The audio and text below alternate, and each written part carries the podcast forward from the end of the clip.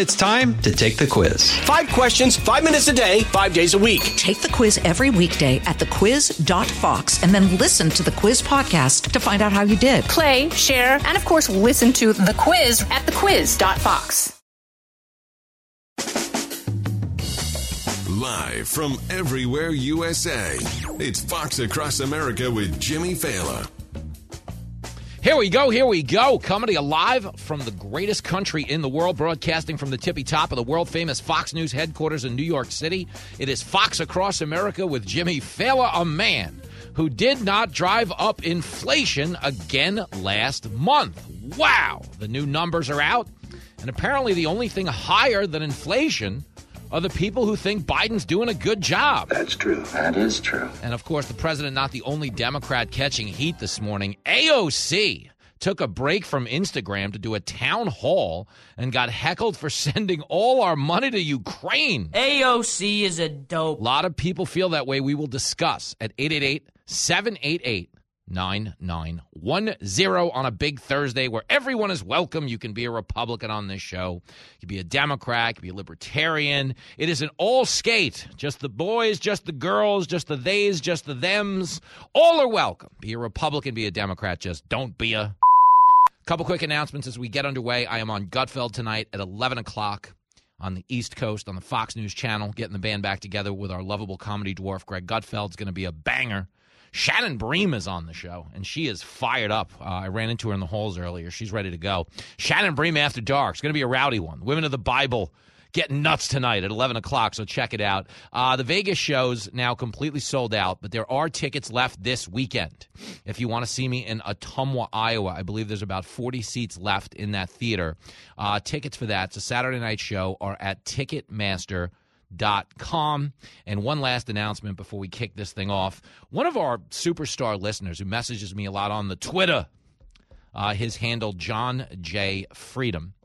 Cool guy, I always love talking to him. Well, his grandma Edna Earl is celebrating her 100th birthday in Hattiesburg, Mississippi. I mean, wow. Happy 100th birthday, Grandma Edna Earl. I would imagine it's going to be a rowdy one down there in Hattiesburg. Uh, you know, shut the cameras off so you don't do anything nuts on social media, Grandma. We don't need you getting in trouble. Play a little defense, as the kids like to say. But uh, I mean, wow. As I was thinking about this birthday greeting, I was also thinking about the fact that Grandma Edna Earl uh, is 100, which means she lived through the last depression and there's a very good chance she could be living through the next one. Biden sucks. I'm not saying we're at depression levels, but we're certainly in a recession right now as we speak. And I'll give you the deal on that. Uh, the new numbers are out. As you know, we have been told our whole entire lives, whole entire lives, that the technical definition of a recession was two consecutive quarters of negative GDP growth. Correctamundo. Well, we've already gotten there. Okay, but what we're now seeing exacerbate the problem is core inflation. These numbers this month actually went up. That can't be good. They, you know, went up higher than expectations, number one, but they went up in core places in the consumer price index uh, that really hit you where it hurts. We're talking about energy, you know, grocery, We're talking about rents, you know, those key areas, the things you have to pay for. You can't get to work without buying gas. Okay? You can't feed yourself. You got to buy food. Okay? And you need somewhere to live, unless this is Los Angeles and the government throws you a tent and you just go big potty on the sidewalk. But the core prices, not bad, you know, which also outstripped the more volatile sectors of food and energy, also increased by 0.6% from the previous month. So, all things considered, core prices, just to put this into plain English, climbed 6.6% from the same time last year, which is the fastest increase in 40 years. They had predicted, the economist, you know, the people get out there last night and they're like, this is what we think is going to happen. They predicted last night that we might see a 0.5% increase on the monthly basis and a 6.5% from the previous year. Sadly, we saw a 0.7 increase, uh, putting a 12 month increase at 13%. 13%. Biden is such a disaster. Okay, now understand the president issued a statement, didn't give a speech today, you know, didn't get out there and talk to reporters. They didn't shoot him up with enough B12 to put him in front of a microphone yet. I don't actually know what goes. I, you know, people are like they shoot him up with something. I don't believe that. Okay, the guy finishes speeches and wanders off the stage. Like, like you know, last week he was given that hurricane briefing and he just walked away mid-event and started wandering through the crowd. It was nuts. I, you've heard me say this before. Like, I hope the presidential band is getting overtime because traditionally the gig was you play Hail to the Chief on the way in, you play Hail to the Chief on the way out. That's your work day. It's a good gig. It's where you want the gig. You bang it out. I do two Hail to the Chiefs. We hit the bar. Come on, fellas. It's Miller time. But under this president, okay, he finishes a speech. You play Hail to the Chief while he walks the wrong way. Now you're playing another rendition while they find him. Now you're playing another rendition while they walk him back across the stage. This man needs a retirement home and a warm bowl of soup. It's crazy. Biden's actually doing an event with John Fetterman next week. I'm not. I wish I was kidding. I, I'm saying a quiet prayer for the sign language interpreter who has to get out there on the spot next week and make up a hundred new signs, literally like mid sentence as these two guys are making up words. I'll lead an effective strategy to mobilize true international effort to pressure. Can you imagine what the poor sign language guy has to do in a moment like that? So what does he do? Okay, seriously, you're the sign language guy. You're like, oh, great. I got the gig to translate the President of the United States. Oh, honey, this is a big deal. Fire up the old camcorder. And then this happens. Make sure the television, the, excuse me, make sure you have the record player on at night, the, the, the phone. I turn off the camcorder. It's a mess. The point is, I'm not here to harangue Biden on his public speaking skills, but I am very much here to harangue him on the mismanagement of our economy, which is, to be honest with you, all a byproduct of this idiotic print and spend economics where we keep spending more money that we don't have. Okay, every single time we send a Venmo to Ukraine, every single time we ratchet up the climate crazies for another round of spending. That is financial lunacy. Yes, it is lunacy because we don't have this money. But the statement he released was what? Americans are squeezed by the cost of living. That's been true for years. So what is he trying to do there? Hey, it's been going on since the last guy. Not true. When Trump left office, inflation was at 1%. Now it's at 8.5%. Anyway, Americans are squeezed by the cost of living. That's been true for years. They didn't need today's report to tell them that. It's a key reason I ran for president. Working to give middle class families some breathing room in dealing with their costs is critical. You gotta do better than that. He added, Today's report shows some progress in the fight against higher prices. Even as we have more work to do, inflation over the last three months has averaged 2% at an annualized rate. That's down from an 11% number in the previous quarter. You were lying your ass off. Okay, inflation is not averaging 2%. Okay, when he says annualized rate, no, no, no. Inflation right now is at 8.5%. That's the actual number. And there's this scheme going on. And I've told you about this in the past. Okay, the Democrats made a calculated decision about two months ago. They're like, all right, we got the midterms coming.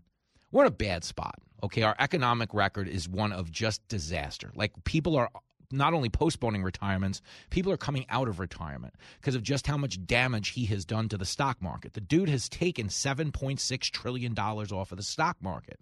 And they'll say, oh, you know, the stock market's not the economy. But it kind of is if you're retired and you're living on a fixed income. It very well is the economy. And $7.6 trillion have come off of that market since the guy got into office. Okay? It's crushing people. If you're poor, if you're middle class, you're getting annihilated. They're saying the average family is spending upwards of $12,000 a year extra because of Joe Biden. So when you see him say the statement of, well, you know, cost of living's been tough on Americans for years. Okay, fair. So let's assume it's been tough for years. Okay? Taking what was already tough and now adding $12,000 a year to the cost of living is like inhumane. So when they're out here trying to pass the buck, okay, it really it bothers me because there's a real indifference to what people are experiencing in this moment. If someone can't pay for goods or groceries, if someone can't put gas in their car, if someone can't, you know, go out and afford the rent this month, telling them, well, you know, we're showing some progress.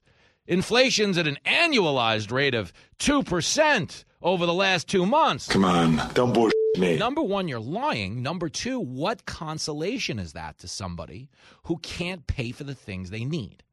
But the internal calculation the Democrats made is like, all right, we can't really run on this economy. Econ- you know, it's bad. The border's bad. Crime is bad. Okay, all of these overzealous COVID restrictions screwed up our kids. You know, we've got higher rates of depression. No one can read or write anymore. I love the poorly educated. But the point is, okay, everything is screwed up under Biden. There's no case to be made for anyone being better off now than they were two years ago. But the calculated decision they made when they got together in the focus group was like, I've got it. We'll tell them it's working. And that's what they did, straight up. We'll tell them it's working. Hey, didn't we just hit the technical definition of a recession? No, no, no. The uh, definition changed. It's working. I'm telling you, it's going good. And that's the condescending attitude they have towards the American people. They think you're too stupid, like you're not going to know the difference. Okay, they say it's working. So even though I can't pay for anything, there's no gas in the car and I'm starving, there's not so much food, but they said it's working, so I'm just, I just, I guess I'll vote for them because they said it was working. Like that's what's going on right now. That's what they think of you. That's what they think of people. Okay, Brian D, straight up, goes on CNN, CNN of all places, which is trying, to their credit, to create the perception that they're a neutral network. People aren't buying at CNN, you dumb bastards. They're not neutral. Okay, they don't fact check this president day in and day out. Remember that when under Trump they had set up a 24-hour Trump fact checking regiment. Okay, they don't do that for Biden, a guy who you know tells you he was raised Puerto Rican, he got oil cancer, his son died in Iraq, even though he died six years after he left Iraq you know, all the wild, tall tales about meeting Angelo from Amtrak when he was vice president, even though Angelo died 10 years before he became vice president. We have a president that is clearly not all there. I think maybe, in truth, the reason they haven't fact checked this president the way they did Trump is just because people would die of exhaustion. Like it's the labor laws probably forbid, like you can't staff this thing around the clock. People are going to start dropping dead. But the point is, okay, he has lied at every turn. CNN has not called it out. But we've gotten to a place now where it's becoming politically expedient for these networks to do so because they realize the Democrats are dead. They're going to lose everything in the midterms. They are. It's just a fact of life. And when it's over, there'll be an announcement that Joe Biden is going to run again in 2024, at which point all of these Democrats in the media who want to continue to show for the party will start trashing Biden to create some credibility for themselves. oh, I'm in trouble. That'll happen. They'll want you to completely ignore the fact that they shilled for this guy and make it look like, well, you know, some bad factors didn't work. We're glad he's not running. He's lying about this. But more importantly, We've got this new Democratic candidate. You got to check them out because they're amazing. The media is a bunch of losers. They really are. But here's Brian Deese getting some pushback from CNN, of all places. Give him the credit for this because he's trying to tell everybody it's working. This is clip 26. Inflation is a challenge. It's a global challenge. And I think the first and most important point is that the United States is in a better and stronger position to take this challenge head on than virtually any other country in the world. So you look at core inflation at 6.6%, that's stripping out food and energy. And Brian, just telling Americans that things aren't as bad here as they are around the world really isn't a reassuring statement at, at this point.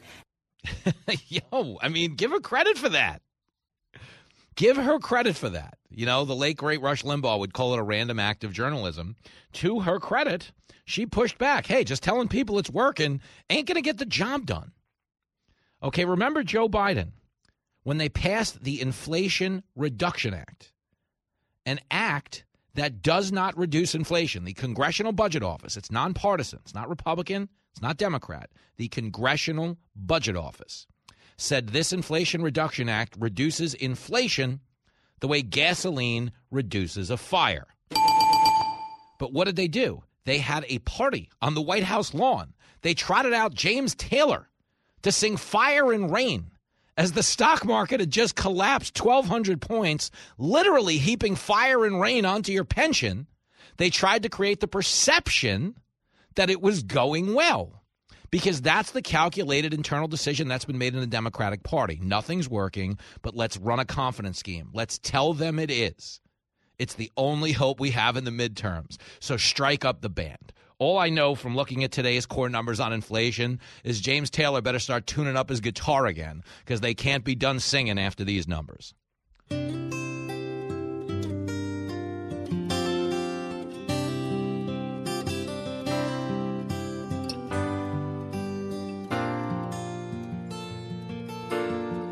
Stock market was falling, but there was Joe on the lawn. Saying the bill they passed would help me and you. But inflation is soaring, and my savings are gone. Joe can't remember who he's talking to. Joe's a liar and he's insane. He spends sunny days in the basement with no friends. He's seen Hunter's crimes, but the press won't cover them. And he's shaking hands with invisible men. This is Fox Across America with Jimmy Failla. The world of business moves fast. Stay on top of it with the Fox Business Rundown every Monday and Friday. Listen to the Fox Business Rundown starting May 20th at foxbusinesspodcasts.com or wherever you download your favorite podcasts.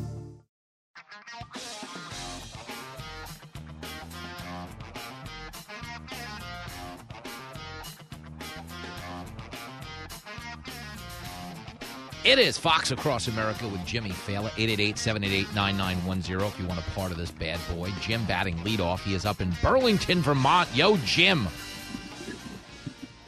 Yo. Jim, did I lose you, buddy? Uh, oh, there you are. You sound a little far away. You in the trunk of the car? Did you not pay the bookie again? Yeah, basically. oh, I'm gonna. I'm Ah, Jim, we lost you. We'll do this again. We love Jim. We're very pro Jim. 888-788-9910, but we did lose his signal there. Um, he was going to make a point, I do believe, about Brian Deese, who had told you before we went to work, before we went to break anyway, before the advertisers went to work. We were just over in the corner sniffing glue. Uh, but before we did such things, Brian Deese got some pushback from CNN for saying, you know, things aren't as bad as everyone keeps telling us, or the rest of the world's doing worse. Okay, we're America. That's not how this works. America is not, you should see the other guy. We're supposed to be the shining city on the hill, not the shanty town that's like, if you think it's bad here, you should see the other shanty towns around the world. Yo, either way you slice it, you're turning us into a shanty town. Okay, but Jared Bernstein was on America's Newsroom earlier. He tried doing the same thing. It's clip 27. Nobody is denying your fundamental point, which is this is a real squeeze on family budgets. And I think the question is, are policymakers doing what they need to do? The president released oil from the strategic reserve. That contributed to almost a 100 day of gas declines. I mentioned our work on the supply side, the Inflation Reduction Act, lowering medical care costs, lowering prescription drug costs, lowering the cost right. of, of, uh, of clean energy. So all of these are moving in the right direction. They take time to factor in into these price indices, and we'd like to ha- that we'd okay, like to see that happen a lot quicker. Costs. Not even close. Okay, understand. You just passed an Inflation Reduction Act.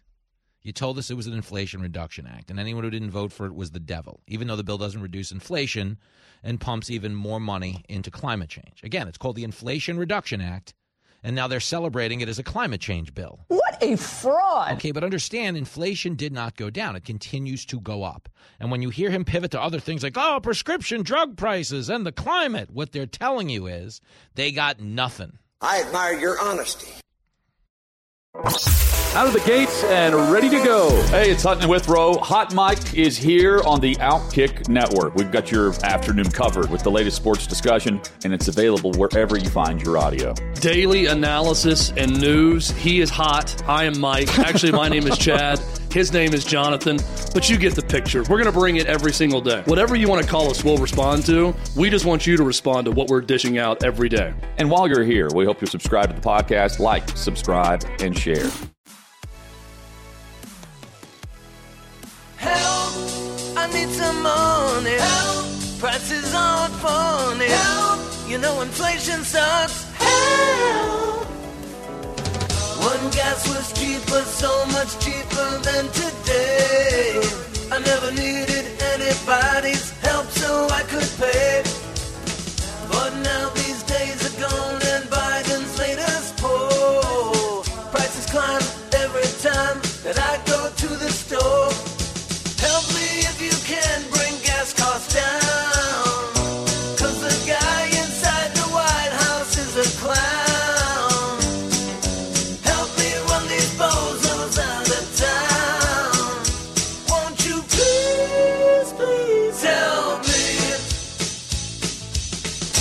Is Fox Across America with Jimmy Failla. You know it's bad when the Beatles are singing about inflation. Although they were passionate, they were also the band that sang Tax Man. So they've the Beatles have been ahead of the curve on this stuff long before they started barreling into Fox Across America. But the point is, you can spin the economy. You can tell us, ah, it's good. That's what Brian Deese did this morning. No, no, things are good. Don't pee on my leg and tell me it's raining. Okay, people aren't buying it. Okay. People can't buy anything because it's so much more expensive, sadly, than it was. Uh, nobody knows better than Mike. He's out in the Lake of the Ozarks. Yo, Mike. Hey Jimmy, how you doing? My man, uh, I'm pumped up. Uh, I'm not. I'm not as pumped up as inflation, but I'm pumped up. Well, you know, rumor around here is you uh, married above your pay grade. you know, you don't know that. Maybe I'm just paying her. Maybe she has a pay grade. Uh-huh. So the Biden and the inflation, I don't know if you remember the Super Bowl ad from like 07, 08, mm. uh, Career Builder, where they had the chimps in the boardroom, yeah.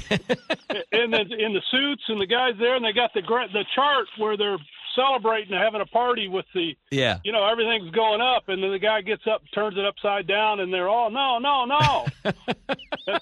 I, I think I think that's exactly what they're doing there at uh, the cabinet there in the they're, White House. They're reading the chart upside down on inflation. they are. And he just doesn't know it. I mean, he doesn't know which way to exit the stage or, you yeah. know, so makes sense to me. That explains it. That that honestly, this this is the most solid analysis I've heard for this yet, because they keep doing things that we all know aren't going to work. We say it at the time, we get validated a few weeks later, but they still continue to insist it's going well. So I think you just nailed it. I think we all need to. I need to post that Super Bowl commercial on the Facebook page, and I will give you credit if we get it up there because I, I think this is spot on analysis. You should call Fox Business and apply for a gig, Mike. Yeah. well, Listen, yeah, and I need it. I need it with my 401k taking a tank. Uh, I don't. So, uh, I, I, can't even but, think about it. It's for me. It's hey, a for me. It's a point 401k because I drink whenever I look at it. So living at Lake of the Ozarks is like a slice of heaven, and you know they want you to come back, Jimmy. So. Mm-hmm. Well, come on. Well, if you if you keep telling me I must be paying my wife, I'm kidding, I don't. I can take the tough love. We're gonna get out there. We'll get out there in the spring. You got to understand, I still haven't sobered up from the last visit. You guys officially, I do mean this were the most aggressive drinking crowd I have played. Like I talk a lot about Texas, but Texas was cutting it up with spare ribs. In Texas, they are throwing spare ribs at you. They're shooting them out of a t-shirt gun. You can't escape the spare ribs. But you guys, it was just straight alcohol. In fact, the one time I had food on a plate at the meet and greet, someone came over and ate my fries while I was taking a picture. so it's like the drunker the better. But we'll get back out there once once the order once the order of protection against you guys expires. I'll be out there. Okay, Mike. All right, sounds good. Be Have well, brother. Great point. See you soon.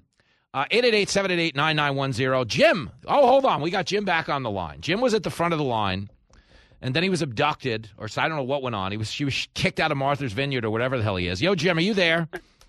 Yeah, I'm here now. I, I apologize. No, me. I'm actually uh, working for a living uh, and uh, Stop it. had a little technical difficulty uh, getting off speakerphone with the car. So No, listen, it's Um, it's not easy to cook meth and drive and talk on the phone. I'll give you that. Listen, I, I just wanted to chime in. Uh, every time I hear Brian Deese, I, I, it, it makes my blood boil. Um, we had a local publication uh, in this area that did a background on him. It's it's a liberal rag basically, but they were just touting uh, what an accomplished guy this is. But if if you look at his background, he was a Middlebury uh, Middlebury College graduate, so elite university. Came from a I don't know his family background, but the bottom line is his his rise has all been through po- his liberal politics. His probably the the biggest is so he was an economic advisor to the Obama administration, Hillary Clinton, and at one point his big score was working for BlackRock mm-hmm. as their his director of the uh, their ESG program. Yep. And he made two point three million dollars in his tenure with them. So for him to sit here and he, so the two points. Yeah. Number one, he's never had a real job, ever, mm-hmm. ever had a real job. And number two, the, it's it's he's he can afford everything that's going on. Yeah, that's the And- thing. You know, I've got a small business, and I listen. I'm marking up prices. I can't even tell you the prices that I have to pass on to my customers. Yep. You know, And so it's- anyway, it's- that's my point. But it, it just drives me crazy. This guy, go to his Wikipedia and look at it because he is a technocrat with a capital T. Yep, he's just out there, you know, running whatever play they send into the huddle. Yo, Deese, go tell him it's working. And what's fascinating, oh. really quick, Jim, is that they, they're doing this in a mindset as if like we're just going to believe them because well, they say it's working. I must not be losing all this money. I must not be marking up these prices, as you said. It's insane. Yeah, don't don't don't believe my lying eyes. Yeah, it's it is it's spot on analysis, man. We'll keep fighting a good fight. Call in anytime. Good signal, no signal. You're always welcome here, man. Hey, thanks a lot, Jimmy, and I love your show. Oh, you're the man. See you soon, Jim. 888-788-9910. Scott is in Kalamazoo, Michigan, the home of Derek Jeter. Yo, Scott. Hi, Jimmy. How you doing? Good. Uh, and my Yankees. My Yankees are doing good as well. We we got another game tonight. Uh, you being the birthplace of Derek Jeter, I have to invoke that into our conversation. But my guess is you didn't call to talk Yankee baseball. No, I like I like Derek, but not so much the Yankees. But um, besides that, I feel like uh, all the the one on everybody. You know, and these aren't the droids you're looking for. Yes, yes, yes. Um, and it's not working. No. It is a big mess. And that's that's the big thing is they want to tell you because we're so close to the midterms now. You can't change anything. It takes longer than that to pass, you know, legislation. And most of the legislation they pass doesn't do what it's supposed to do anyway. You know, Inflation Reduction Act doesn't address inflation in any way. Anyway. So they're trying to run this crazy confidence scheme. And we're going to talk about it in a little bit later in the show because there's a report out today that says Biden was asking OPEC and the Saudis to postpone cutting oil production until after the midterm, saying like, "Hey, you could wait till it's the day after. You could wait till it's 2 days after. Just don't do it before the midterms because we don't want it to hurt us politically." And that's where their focus is. Like everything, everything is politics between now and the and election day or election month because you can mail it in a year late now. It's like it's the craziest thing in the world. Um, but that's why we are where we are. But the point I think you're making is it's not working. Like you're sitting there, you don't get up out of bed and go, "Wow, money's good." Yeah, and you know, Jimmy, one more second. Yeah, my I have three sisters, three sisters, and my apparently I I liked hanging out with my youngest sister the best when I was a baby, and it kind of irritated my middle sister, and so she would pick me up and she would set me on top of the car, and then she would start to walk away and go, "Bye, Scotty, bye," and then I'd put my arms out for her to come get me, and she, "Oh, you want me to come pick you up?" And that's I feel like that's all they do all the time is they create these problems and then they say I'm going to come rescue you. Yes. Over and over and over. Yeah, and but but all their the problems they create are fake. It's always like fake racism or you know border agents are whipping people stuff stuff that's not actually happening, and then they make the problem worse. Like that was the you know in 2020 they were going to rescue us all from the police. Remember that? They're like, hey, we'll get rid of the police, the criminals. We need to look out for the criminals, and now the whole country's a mess. So I'm glad and you get and then it. they had the yeah. They had the backup too. It's like, oh, we want to defund the police. And it's like, oh, I don't know if that's a good idea. Well, go ahead and get a shot. And the police are like, uh, no, I'll leave. Yeah. And they kind of got what they wanted anyways. Yeah. I mean, it's almost like a Mhm. pack of uh, coyotes that are coming at you at a bunch of different angles, and I don't know. No, it's not good. Uh, no, listen, No, I, I think your uh, your analysis is spot on, man. Good stuff. Uh, I'm sorry your sister abandoned you. If it makes you feel any better, my mom used to do that and go to the bar. So, all good. Hang in there, Scotty. There he goes. Uh, really quick, because we're on this topic of the economy not working for anybody. We'll get to more of your calls in a little bit. 888 788 9910. Okay. AOC. You know AOC. She's a low IQ TikToker here in New York who happens to serve in Congress. And she was doing a town hall yesterday. If you saw the video online, you were actually stunned. I mean, the lack of a crowd. It really was Biden esque. There were like 30 people in a room that sat like 500. I mean, there's nobody there. It's really weird. But anyway, while she was giving her big speech about I'm AOC and, you know, free everything, free college, you know, free childcare, free Willie. It's a great movie. Check it out. Just free. If it's free, it's for me. That's the AOC way. A couple of hecklers lost it on her and started trashing her for sending all of this money to Ukraine. Listen to this. It's clip 11. Congresswoman, none of this.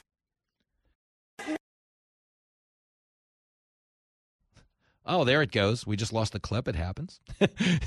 Technical difficulty going on right here at the Fox radio facilities. Little panic setting in in the production booth. I do assume I'm on the air. Can I get a thumbs up on that? Yeah. Okay, good. I'm on the air. I just we just had one of those moments where a clip just started playing, and then I just saw like 12 people run into the room. What's going on? something something technical going on on the other side of the glass. This could be a problem. You know how I always tell you, you guys have the highest security clearance in radio. I tell you about my family. I tell you about everything. Well, in the middle of that clip, the software that would play the clip just crashed. So we'll play it in a second. But basically, what happened was AOC was giving a speech yesterday at a, at a town hall. Uh, you you got the clip? Take it away. Congresswoman, none of this matters unless there's a nuclear war, which you voted to send arms and weapons to Ukraine. Tulsi Gabbard, she's left the Democratic Party because they're a bunch of war hawks. Okay? You originally voted, you ran as an outsider, yet you've been voting to start this war in Ukraine. You're voting to start a thermonuclear war with Russia and China. Why are you playing with the lives of American citizens? You're playing with our lives. You see that right there, by the way? Okay, I bring this point up. I wanted to play you this heckle so you understand that what they're saying is true. Okay, the root cause of all the inflation in this country, if we just wanted to talk about this from an economic standpoint, the root cause of inflation is runaway spending. We are printing and spending money that we do not have. Do you understand? We are driving up our debt in the process we are devaluing the currency we have in circulation. And because we stimulated an economy that was poised to reopen and come roaring back, we also created the too much money chasing too few goods scenario that does drive inflation and can also drive stagflation. Okay, we sabotaged our own economy. We actually did do that. And all of this support for Ukraine is exacerbating the problem. It's not to say we shouldn't support them. It's not to say I'm pro Putin, some Kremlin puppet. But if you were to ask the average American about the fact that inflation's at a 40 year high, you can't buy gas, you know, and people's retirements are getting wiped out, and this is going to get worse if we keep sending money to Ukraine, the average person is going to say, hell no. How about we pump the brakes on all these Venmos? That's what the average person is going to say. But you understand, AOC, as the heckler just said, really has become the establishment. They talk about all the pie in the sky stuff, but they never actually challenge like the war orthodoxy in Washington because that's what ultimately keeps the money flowing in Washington. And that's how you advance in Washington politics, particularly in the Democratic Party. This is a war hawk party. You think about it. The Democrats warned us oh, Trump becomes president. He's going to lead us into a nuclear war, is what he's going to do. Wrong. Okay. They said we didn't get into a single war. Okay, we're about to get into new, into World War III, and that's because of this blundering idiot in the Oval Office right now. But the point is, what this heckler is yelling about is war. But war, okay, goes hand in hand with the economic carnage that's ensuing here in America. Okay, we've sent $40 billion to Ukraine. There is no oversight. Okay, this is a country considered the most corrupt country on the planet. Okay, if you remember back in August, CBS put up a report and then took it down. A report that was actually headlined as quoting our Brigadier General. The title of the article was Why Military Aid to Ukraine Doesn't Always Get to the Front Lines. Like 30% of it reaches its final destination. 30% of what we're sending there reaches its destination. This is total crap. So you understand there's a twofold issue here. Twofold issue, okay? One is, yeah, we don't want World War III. If you're going to tell us that the war in Ukraine, it's Putin's price hike, it's the root of, root of all economic evil, then we should be doing more to stop the war, okay, from an economic standpoint. Also from a nuclear Armageddon standpoint. But AOC in that moment had nothing to say. She just takes the beating and, like, I hear you, I get it, I understand. White people, MAGA, the patriarchy. Okay, this is the problem in a nutshell. We have people in Washington that only know how to speak in word salad. And that's why we're driving up the cost of actual food.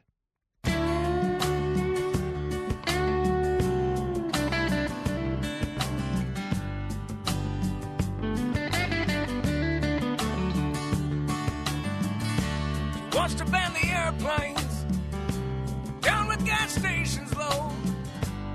Her Green New Deal really blows. Her knowledge is a fountain, the driest fountain. So dumb, and everybody knows.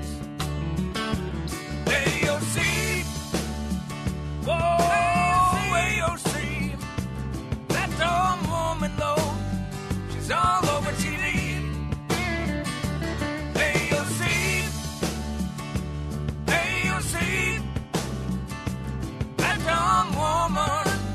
She's wrecking the country.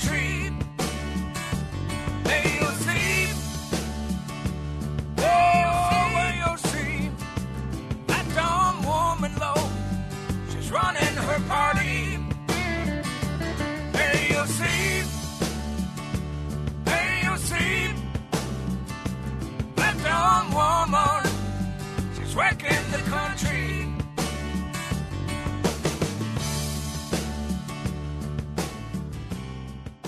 Don't go anywhere. Fox Across America with Jimmy Failla. We'll be right back.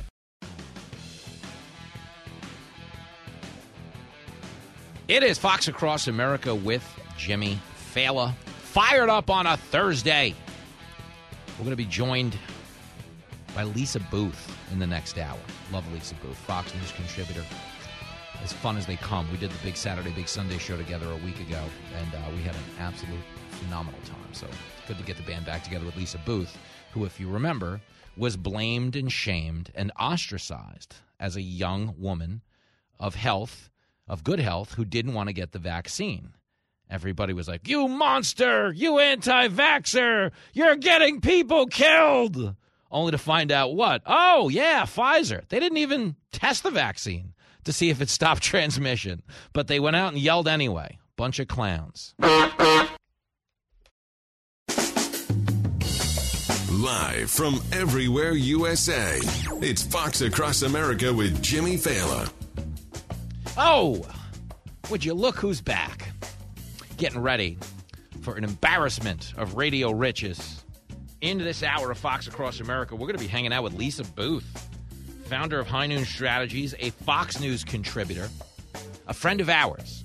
You know in the movie Donnie Brasco? When they say, if I say he's like a friend of mine, he's like a local knockaround guy, no big deal. But if I say a friend of ours, he's a made guy, you treat him with respect.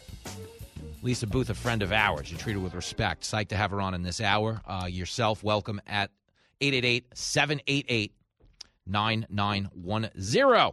That is the phone number if you want to be a part of this show. On a big Thursday, that will conclude with me on Gutfeld tonight. Um, I got a lot of Vision today. I'm going to be on with Sean Duffy and Rachel Campos Duffy. They're hosting Fox Business tonight. Tonight at 5 p.m. I'll be on that show. Then tonight, myself and Greg Gutfeld, Tyrus, Timpf, Shannon Bream, getting the band back together on the highest rated late night show in the country. So if you want to check that out, I'll put on one of my overweight figure skater outfits just for you. How about that?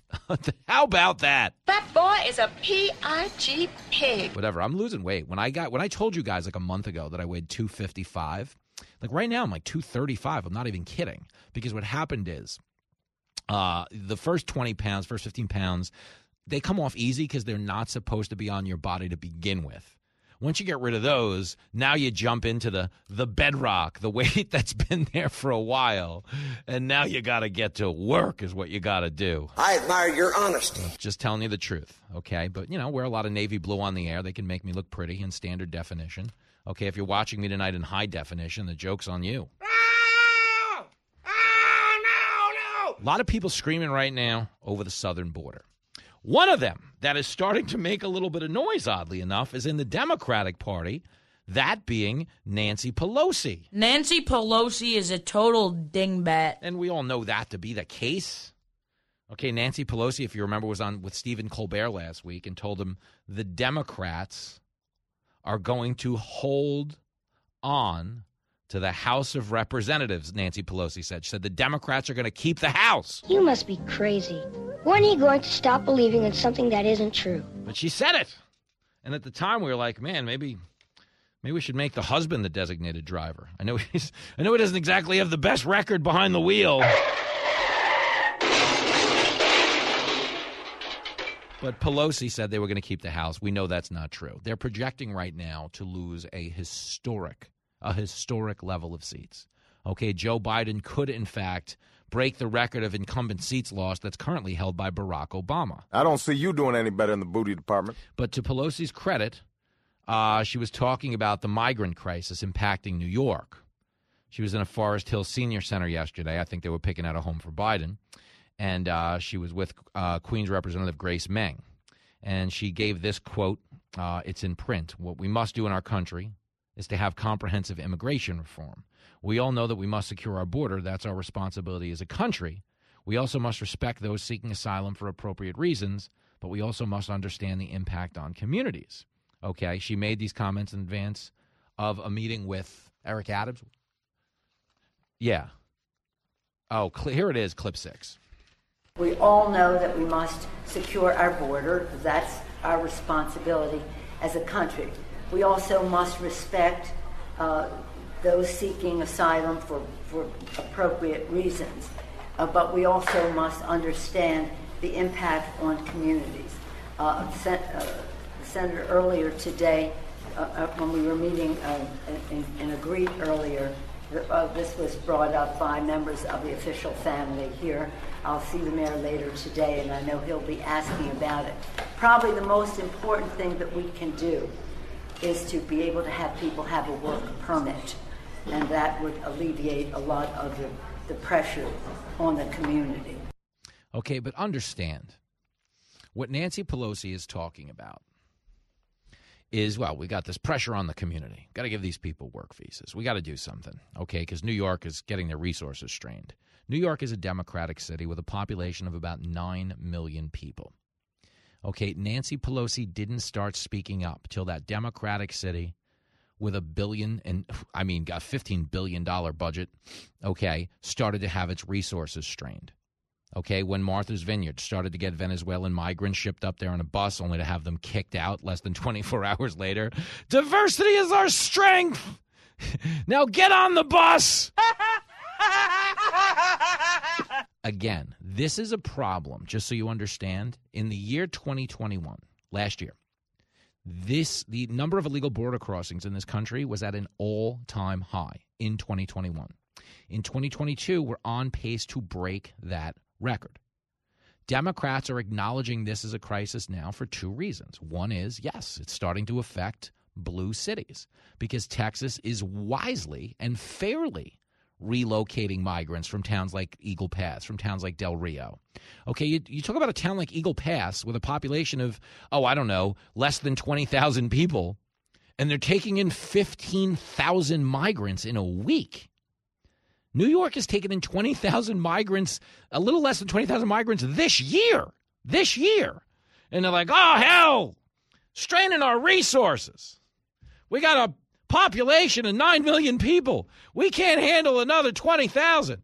Send them back to Eagle Pass, where they have a population of 20,000. They know how to handle 20,000. It's, it's, ridiculous. And understand, they're speaking up now because one, it's affecting their resources, and they don't want them there. They don't want these people in their communities. These are most of these Democrats are racist. Okay, there's nothing more racist than what happened in Martha's Vineyard. Okay, the migrants showed up. Martha's Vineyard is a sanctuary city. When you pull into Martha's Vineyard, there's a big sign that says, In this town, no one is illegal.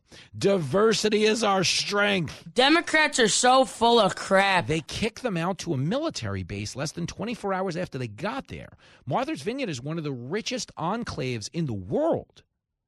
Okay, they take in 107,000 tourists a year and wanted you to believe that sending them 50 migrants on an air conditioned bus was a humanitarian crisis.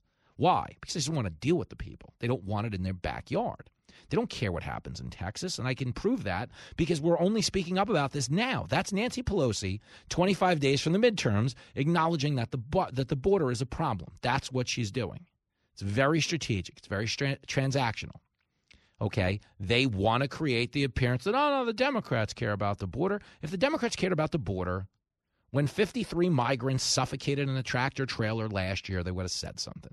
If the Democrats cared about the border, when we got stats last year that said 30% of the women who cross the border illegally get sexually assaulted, the Democrats would have said something. They don't care about these people, just like they don't care about you. They care about themselves, and that's why she's speaking up now. This is politics as usual. Okay, understand this is a Democratic Party that was faced with the reality that their poll numbers were plummeting, that their border czar Kamala Harris woman in charge of the border hasn't been to the border. Kamala's awful with her weird laugh. Ha ha! Think about that. She hasn't been to the border. Okay, the woman in charge of securing this issue hasn't been there. Why isn't she going? Because if Kamala goes somewhere, if Biden goes somewhere, a camera crew shows up. It's called the pool. The White House has a pool of reporters that travels with the president everywhere he goes. Kamala Harris, a pool of reporters that travel with her everywhere they go.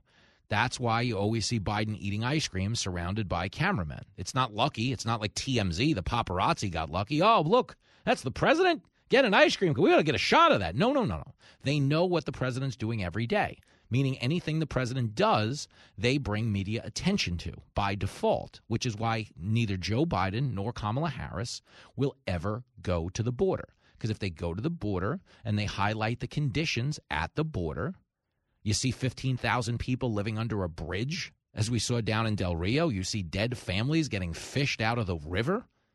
People are getting people are drowning. Okay, understand they don't want to bring attention to that because then people are going to go, "What the hell's going on? What are you What are you guys doing at the border?" Okay, because they repealed the policies that were keeping this thing safer. That's just a reality. I'm not talking to you as a Republican, man. I'm never talking to you as a Republican. I don't care. I don't know these people anything. They're politicians. Okay, I am a talk show host, and I can tell you, as a talk show host, as a dad, as a brother, as a son, as everything in between, okay, that when I'm out here every day, advancing positions on the air, making what I believe to be common sense, good faith points, I'm trying to help your life as much as it helps mine. I don't bring a lot of intellectual know how to the table. I'm a former cab driver. I went to community college and majored in intro to Xbox. I don't care which party wins if the whole country succeeds. Yes, I'm a conservative, unapologetically so. I think the ideas are exponentially better for the country. But I don't sit here and talk to you in the name of getting Republicans elected. I sit here and talk to you in the name of creating a rising tide in America that will lift all boats, including mine. If we win, I win. If we win, you win. We're supposed to be teammates. The front door of our house is the southern border. It's being neglected when the Democrats were hit with the reality that a lot of people were pissed off about the border, what did they do last September? They created a fake border hoax. We talked about it yesterday. Okay, a photographer who took a picture of border agents clearing out a group of Haitian migrants on horses heard the White House, heard allies in the of the Democratic Party in the media saying, "Hey, whoa, they were whipping. They were whipping these Haitian migrants." Except there was only one small problem. The photographer who took the photo had emailed the White House Hey, don't say anyone's whipping migrants. I was the guy who took the photos. They weren't whipping migrants. Well, through a Freedom of Information Act request, we got the emails yesterday, read them on the air, that show that Secretary Mayorkas read the email, was informed by the photographer that nobody was getting whipped, and went on the air two and a half hours later and claimed they were getting whipped anyway. Okay, I really want you to think about that. That is disgusting because it sets another racial fire in this country where we didn't have one. And what did it do? It changed the conversation around border security to fake racism instead of a real failure by the Biden administration. I played this clip yesterday. I'll play it for you again today because it's just so bananas that they were out there yesterday, okay, going after border agents for whipping migrants. It never happened. And understand this montage I'm about to play you, they knew it had never happened before they made these statements. Why? Because the photographer messaged them, hey, it never happened. Here it is, clip one. Uh, one cannot weaponize a horse. Uh, to aggressively attack a child. That is unacceptable. That is not what our policies and our training require. Please understand, let me be quite clear. Um, that is not acceptable. We will not tolerate mistreatment, and we will address it with full force based on the facts that we learn. To see people treated like they did, horses barely running them over, people being strapped, it's outrageous. I promise you, those people will pay. They will be an investigation underway now, and there will be consequences. What I saw depicted about um, those individuals on horseback treating human beings the way they were is horrible. And um, I fully support what is happening right now, which is a thorough investigation into exactly what is going on there. Um, but human beings should never be treated that way. You told some of the biggest lies that I've ever heard of in my whole life. Yo, every person in that montage, that's Mayorkas batting first, Biden batting second, Kamala batting third. What do they all have in common? They all knew before they spoke that nobody got whipped. But they said it anyway. If you care about these migrants, if you care about humane conditions, if you care about solving this problem, you don't start racial hoaxes because you're trying to mitigate the political damage being done to your party. If you care about these things, you get out there and you secure the border. Securing a border is not racist. Democrats voted for border wall security in 2013 under Barack Obama. They voted for it under George W. Bush as well because it's the front door of the House. And when you secure the border and make it impossible to get in legally, or at least exponentially harder, it does encourage people to come here legally it does take the power away from drug cartels who can no longer exploit these poor people. They've turned human trafficking into a $15 billion industry at our southern border. So, you know, Nancy Pelosi saying at a fundraising get together, we got to do more to secure the border, is not what you say. It's what you do. And up until now, the Democrats have done nothing. And I'm out here in the real world and I know what's right or wrong or bullshit. A show so good, it's hard to describe. It's not a matter of, it's a matter of, you just, oh, in the club, I mean, um, as, as, and, uh, you know. It's Fox Across America with Jimmy Failla. You know, so, uh,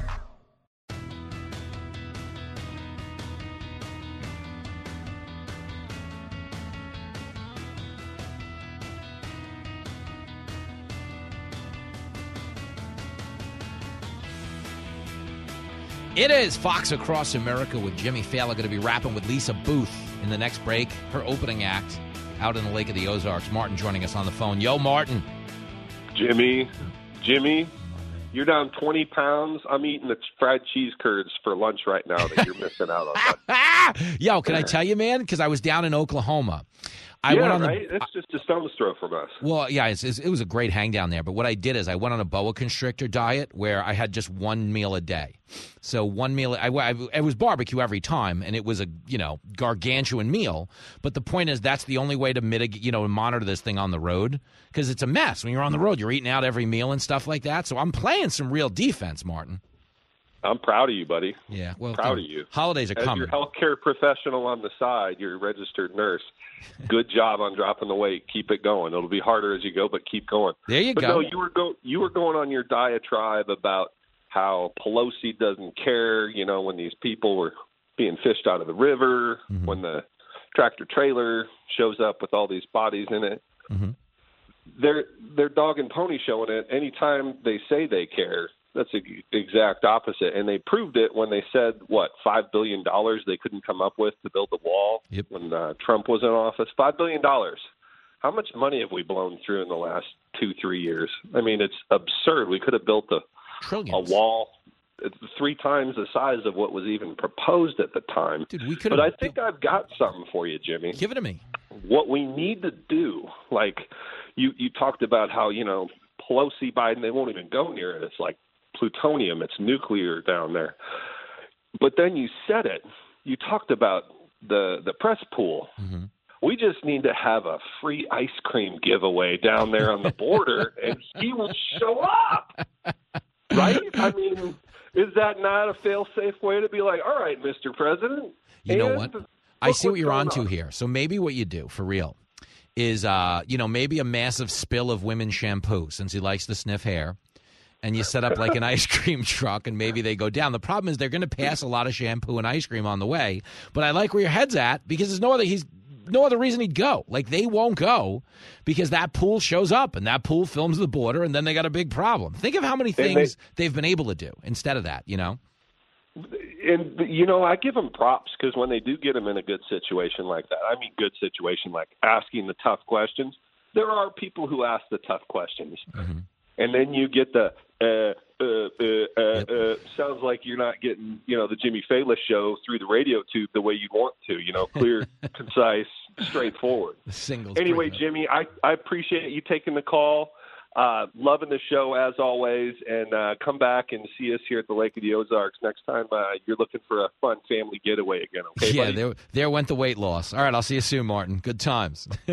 Martin, now my personal trainer by default trying to keep me out of harm's way. He's going to replace the other guy Fox hired to stop me from eating all of that food, man. It's been, I'm telling you, it's been a mess, but the champ is playing a little bit of defense right now in between breaks. Put that cookie down now. There he is again.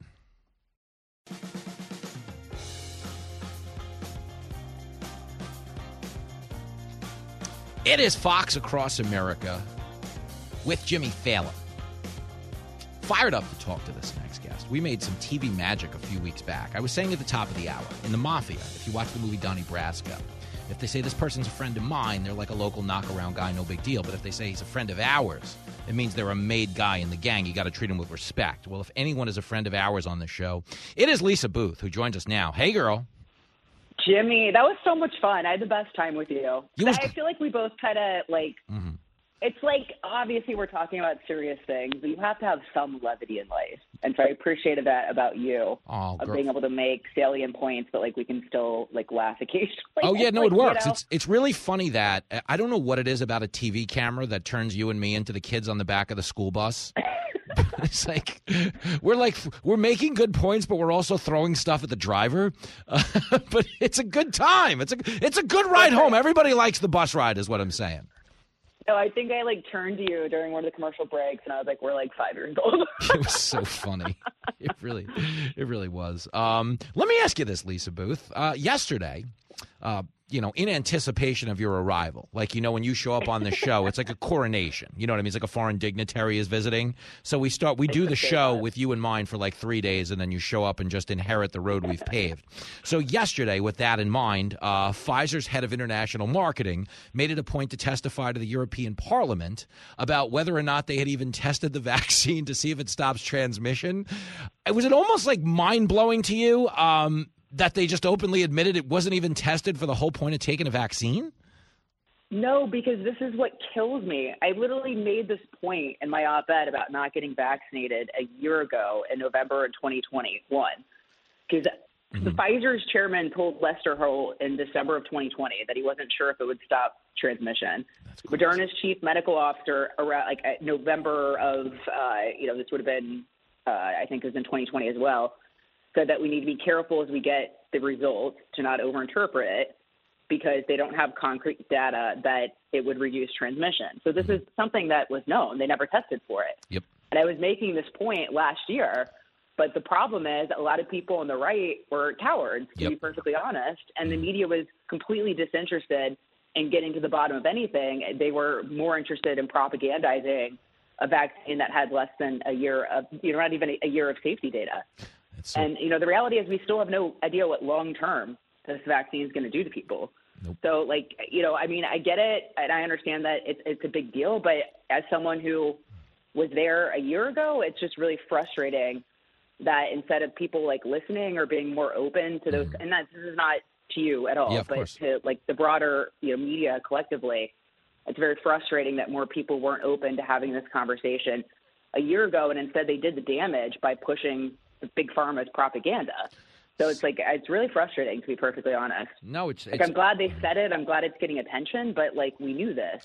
Yeah. You know? Well, no, you you were being called like a murderer of grandmothers. I believe at one point you had That's murdered. why I'm a little, I'm a little, you know, it's still, I'm, I'm still got like, get some feelings about it, Jimmy. That's why, you know, I'm like, uh, so, yeah, you know, I know. There's a little bit of me that's like wanting to give the middle finger to a lot of people. So I'm still, you know, it's been, I've been holding it up for a while. I get, I know, I get it. I get, I, I, I so get it. There's like a lot of validation in this for you. Lisa Boothe is on the line if you're just joining us. She did not kill your grandmother, by the way. I just want to make that abundantly clear. Yeah, thank God. She's awesome. You've Like, been- or maybe she's not, but That- I still don't want her to die. but no, you've been exonerated She'd though. be wretched. I don't. I don't know. Thank you. They're not all nice. No, no, that that is true. You are, but you have been exonerated in that regard. But what I what I find, okay, because we were making these points a year ago, because when we had heard things like they were using mouse data. Okay, everyone yells like, "Oh, these conspiracy idiots saying it's mouse data." Or remember when ivermectin was a thing? Like one of the funniest memory hold moments of the whole COVID culture war to me was when artists like Neil Young and Spotify uh, and you know um, Neil Young and uh, what was her name? Carly Simon, not Carly Simon. What's the other girl? Joni Mitchell. Neil Young and Joni Mitchell Yeah. started pulling their music off Spotify, which was a twofold problem because one, their fans don't know what Spotify is. So now they've got to figure out what it is so they could boycott it. But two, the grounds for pulling it off was what? Neil Young said, oh, Joe Rogan claims the vaccine doesn't stop transmission, and Joe Rogan endorsed ivermectin. But as we speak, we all know everyone who gets vaccinated gets COVID like four times at this point, and ivermectin is now something that's a prescribed treatment for COVID. So isn't it just crazy though, Lisa, that like the people yelling the most about misinformation are always the ones spreading it? And this could be anything. Could be Hunter Biden's laptop. Could be the Russian collusion. It could be anything. Isn't it nuts? Oh, 100%. I mean, you nailed that. But and then the thing is, too, you were talking about rockers, right? Like, mm-hmm. remember Howard Stern used to be like, all, Rage Against the Machine used to rage against the machine. And like, what was so interesting about COVID is, and it's people on the right too. You have so many people who are like, "Oh, I'm anti-government. I question things. I'm a rebel." Who turned into like little like be, you know, I can't say the word rhymes with witches, you know, and like it's like like Howard Stern just reemerged after two. Like you are, Yeah. you are like I can't even say the word. Like, I'm gonna get in trouble. He's pathetic Yeah. right? Like you are such a loser and such a coward, and you just caved Yep. to like the government's wishes, and it's pathetic. And like to be honest, we don't even know if the vaccine's safe, Yep. particularly for young people. And in fact, if you look at what Joseph Ladapo, the um, my state, Florida Surgeon General, put out, 84% increase in the relative incidence of cardiac-related deaths among males 18 to 39 year, nine years old within 28 days following mRNA vaccination. That's insane. And yet we are still forcing this on young and healthy people. We know it doesn't stop the spread. We've known that, but finally it's being acknowledged. And, and it's potentially killing people via heart attack or heart issues. And people are still pushing it. And military heroes, way more important than you know any of these other jobs, who like were literally willing to risk their entire lives for Mm-hmm. us and our safety, are being kicked out of the military or have been kicked out of the military for something that could kill them, and that is not going to stop the spread. It's no, it's it's a great point, and and never mind that these people getting fired are protecting ourselves, uh, protecting us against things f- far more dire than COVID. You know, you're going to beat COVID 99 percent of the time. You're not going to beat mortar fire. You know, you're not going to meet beat an armed robber 99 percent of the time. So it's like, yeah, you need the cops, you need the military. It's just to me, it's like it's medically reckless. And what I'm fascinated by is that you know, it, from a societal standpoint, it's obviously reckless and self-destructive as well. But it's not really, it's not a top five news story. I would venture to say it's not a top ten news story right now. That Pfizer just admitted the vaccine was never supposed to stop transmission, which was the wholesale. I mean, would you imagine if you bought a set of brakes at Midas and they're like, by the way, we don't test whether or not these slow your car down, just so you know, you wouldn't buy the brakes. Is the point? Exactly. Well, and I appreciate you covering it. And it's like, remember that Coast Guard swimmer uh, who was rescuing people in Yeah. Florida after Hurricane Ian, and Biden called him to thank him for his. Do you think anyone who's drowning Mm-hmm. is like, "Oh my God, I'm sorry, dude. Are you vaccinated?" like, you know, like actually, I'm just going to wait Well- for the next guy who's vaccinated. And that shows like the ridiculousness of it. But but I think it's even deeper and more sinister Mm-hmm. it's like a control mechanism and also a censorship aspect of our society where we have entered sort of this new phase where the truth doesn't matter, facts don't matter, it's about submission. Yeah. And like Biden knew that the vaccine didn't stop the spread. This was abundantly clear when he went out and gave a sweeping mandate trying to force 100 million employee or employers or employees across the country Yeah. to get vaccinated. He knew this when he was forcing military heroes out, and he didn't care because it's about submission. Well- and he wanted to purge society of people who like stand up to the government and who aren't just like weak-kneed cowards like Howard Stern, who hid in his basement for two years No, and is now just reemerging. and, and barely reemerging because he got photographed going to dinner and everybody got mad at him. I have I actually know people, I'm not kidding, who have worked on his show and never met him. Like never met him once. They've never physically met him because he's been home in the Hamptons, you know, locked up in his bunker, and he has become everything he ever hated. Which was the out of touch elitist who doesn't want to go near the little people. I mean, he got famous championing the little people, being amongst the little people, being amongst the freaks and the weirdos, and now he's just another left wing elitist. He's embarrassing. He is. But let me ask you this. you, Go ahead. I'm sorry. Sorry. Make your point. Sorry, but, but you just nailed another point about the fact that that is what COVID was about too. Like it, it's a lot easier for him to hide out in his Hamptons home, worth mm-hmm. Probably tens of millions of dollars, with ample space, being able to like live in his little, you know, elitist community, work from home, still make all this money. And it's the people that had to go out and work are the ones that got immunity, that got sick, who didn't, and then and then even after that, were forced to get a vaccine that they didn't need, that maybe wasn't safe for them. So it's also like the elitism Yeah. of COVID. And then you had all those people who, like, I swear to God, no one could have paid me any amount of money to go on TV and say we were all in this together. I thought that was the biggest bunch of BS this entire time. We were not all in this together. And I, I was able to keep a job, right? I was very fortunate Uh-huh. to be able to continue working. So why am I going to go out there and say we're all in this? No, we're not in this together when someone's out of job. Yeah. When someone's business has been shut down. Like I, I always just felt like you couldn't pay me enough money to go mouth something that ridiculous. Well- and that's total BS. Well, to be clear, though, usually when Democrats were yelling we're all this in this together, it was during a lockdown while they were at a closed restaurant, or they were at a hair salon, or they were on a private jet. You know, the Democrats were, you know, they didn't mean this like the struggle. I think ironically they meant this like, hey, we're in the Delta Lounge getting drinks, we're going on vacation, you stay in your house. The point is, it was a scam, Lisa Boothe, and we were onto it Or from like- one. Or Florida's evil, like, woo, I'm at South Beach. Like, you Yeah. know, like, Wasn't that my? That was the best one, the AOC one, where you know Yeah. Florida's the worst. They're all gonna die. Uh, you're like, yo, your tweet is geotagged from Florida, girlfriend, and tell Yeah, your like, husband to put some like- shoes on.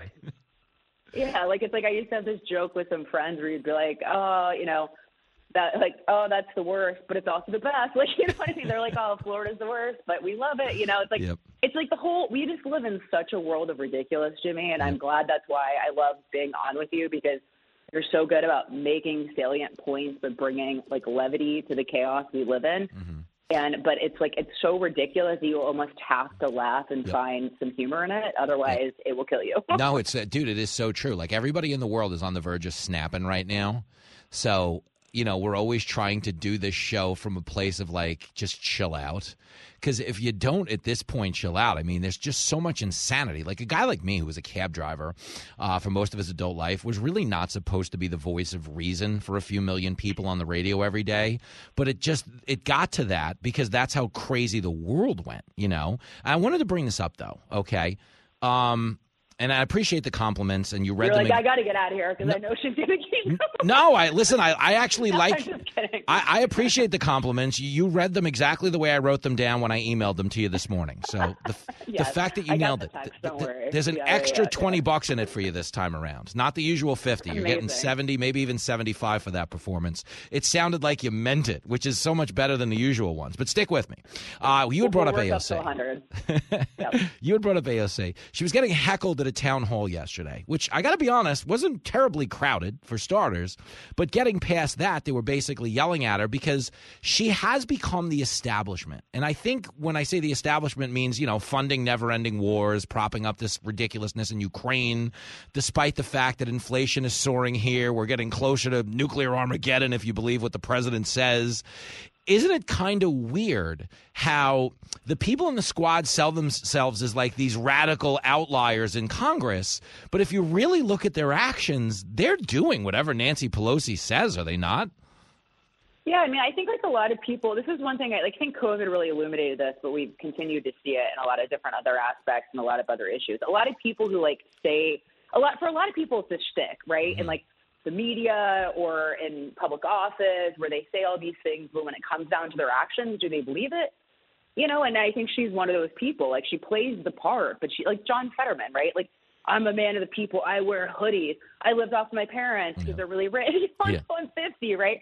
No, dude, you're not a man of the people. You're just pathetic. You're not even a man, right? It's like unfortunately we kind of like live in this place where a lot of people are just phonies Yeah. and you know they're cowards, and she's one of them, and she is trying to get us into a potential World War Three. Uh, yep. I mean, and and we're also being lied to about the Ukraine thing. Like the idea that Russia sabotaged their own pipeline I know. is insane. I know. That is their leverage, and they can turn it off and on as they choose, and they've already done that. So, like, to tell us that Russia did it is just defies logic and reason. Well, I'm just saying though, if you say Russia didn't, you're now a conspiracy lunatic, just like you were with your vaccine, and now you're going to kill more grandmas, Lisa Boothe. I hope you're happy. And we'll have a conversation in like a year from now about how you know, I've, you know, Jimmy, I've, I've I've released myself of uh, you know with I know. COVID, Christine Ford, all these times where I feel like I've said things and people like are you know Yeah. calling, I've released myself of caring what anyone thinks of me. Oh no, believe And me. I from just, from you know? from reading the comments on your tweets, I'm actually convinced that some of these people's grandmothers just killed themselves. Like they just, it's like, come on, man. I mean, Twitter, what a cesspool. Uh, but you know, it's. Uh, I, I always enjoy you. you're always good. You're always good I for always, morale. I always enjoy you. Oh, Lisa Boothe. Uh, group hug. Uh, let's do it again soon. And uh, we need to do some more damn TV. So let's get on that too. I would. I really, really had the best time with you. So I sort. I really hope we get to, to go on again together. Yeah. Uh, once we get done serving our in school suspension for acting up on camera, I'll see you there. I know. I feel like I've served a lot of time in the penalty box. Well, all right. I'll, I'll get a letter in or something. We'll send an apple to the teacher. Keep playing good ball, Lisa Boothe. we'll see if I get put back in. But all right. Thanks, Jimmy. You're the Take care. best. There she goes. The great, the great Lisa Boothe. Love talking to her. Understand, Lisa Boothe was annihilated on the right. People on the right were like, hey, shut up. Stop saying vaccinated people get COVID. Yo, I don't know a vaccinated person who hasn't gotten COVID. And it makes sense because the head of Pfizer's international marketing operation flat out testified to the European Parliament that they never tested the vaccine to see if it stops transmission. Think about that.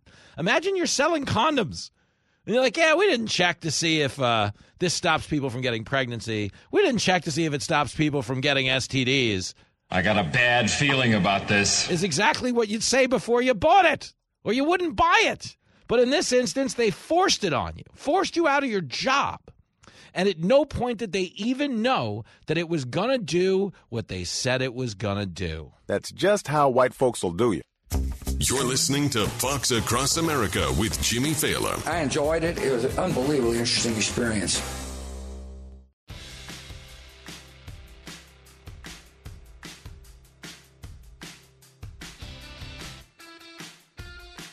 It is Fox Across America with Jimmy Failla. Going to be talking to Daniel Turner about an oil scam involving Joe Biden and the Saudis. I'm saying it nicely. Uh, but there was another scam that took center stage earlier in the show. It was the Haitian border crisis, where they falsely slandered Border Patrol agents of whipping migrants. It did not sit well with me, nor did it sit well with Brian in Clarion, Pennsylvania. Yo, Brian. Hey, how are you? You know, we're doing it, man. We're holding this country Yeah, together. That's right. I just wanted to comment. Why is it that the Democrats always tell us what we're seeing and feeling? We all saw that video, and there was no whipping. Mm-hmm. And just on the lighter side of it, Bob and I dressed up like border agents and pretended to whip each other, but it just didn't work. It wasn't fun at all. What's going on over there? Was this for was this for Halloween or was this like role playing Well, night? No, it was just we heard the revelation that they knew there wasn't any whipping, and in celebration, we just thought, well, let's dress up and pretend and see what the issue is, and there, it just wasn't any fun. So hold on, does this mean up next is Bob going to ship you up to Martha's Vineyard?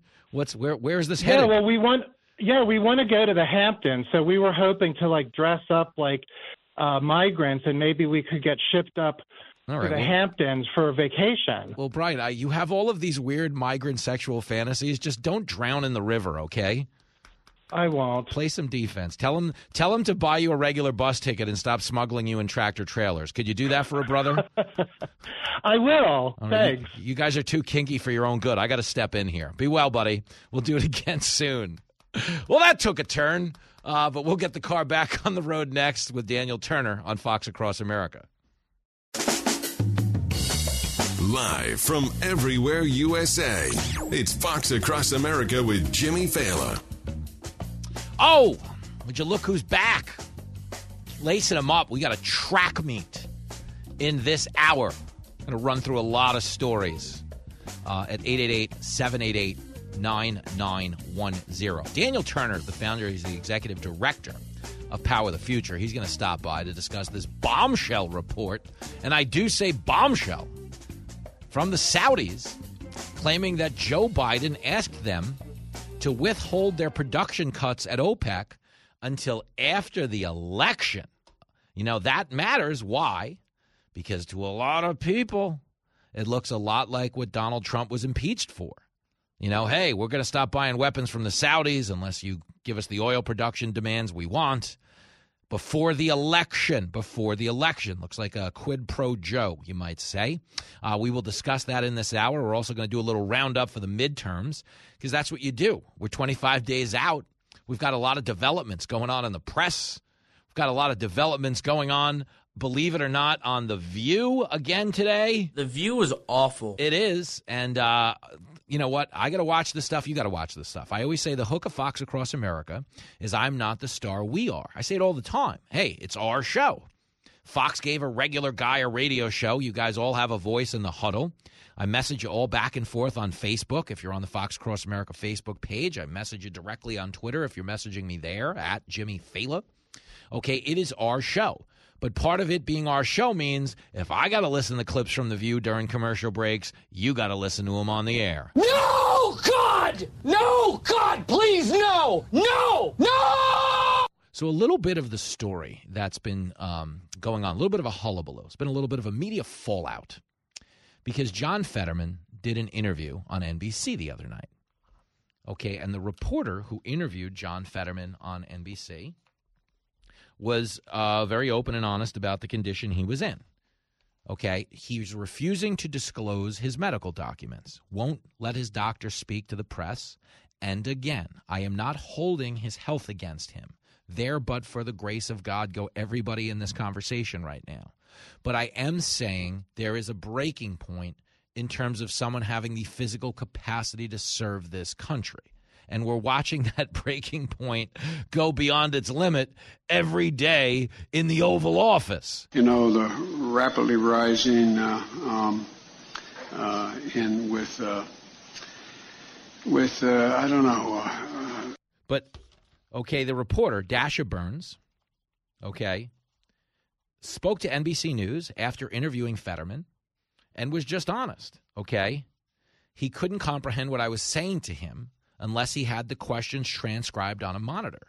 He needed a teleprompter in order to have a conversation. Now, again, I feel bad for the guy. He's struggling. He's trying to get better. But can you go to to Senate and actually pass bills and debate on the floor and conduct the rigorous type of back and forth needed to do the gig? The answer would be no. Not in the current condition. Now, I'm not denying the fact that he might get better, but there's no denying the fact that they're not being transparent about his health. So when Dasha Burns spoke out about this, it was actually, you know, the old random act of journalism, as Rush Limbaugh used to say. Wow, look at that. Somebody at NBC showing some intellectual curiosity in a Democrat in what could potentially be a liability for a Democrat. They're asking fair questions. Well, this is what she said, and then I will play you the backlash. Here it is, clip 20 we had a monitor set up so that he could read my questions because he still has lingering auditory processing issues as a result of the stroke. Just in some of the small talk prior to uh, the interview, before the closed captioning was up and running, it did seem that uh, he had a hard time understanding our our conversations. Okay. He had a hard time understanding our conversations. It's a very fair assessment. When you're talking to someone and you know they don't understand you, you don't necessarily need a medical background to make that observation. But again, she wasn't saying vote for Dr. Oz. She wasn't saying, you know, Fetterman sucks, don't elect the guy. She was just sharing her honest assessment, her honest experience in interacting with him. Okay, the media response was she should be banned from reporting. Get her off the air. This is garbage. Go back to your little MAGA white supremacist hut, you hoe. Okay, they were out of control. They trashed this woman. Okay, and here's the view piling on to boot Sonny Hostin batting leadoff.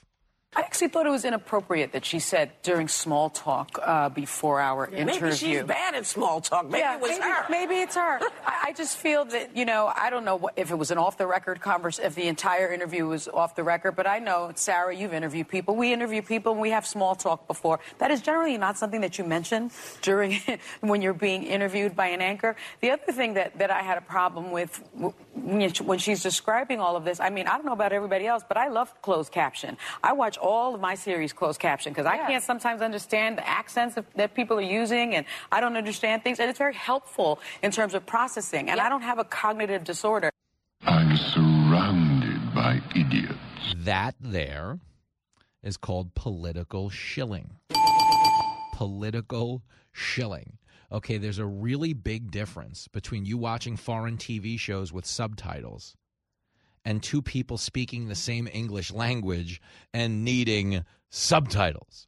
I think he's got a point. Okay, and understand here is, you know, just a sample of John Fetterman speaking. Uh, here's clip 24.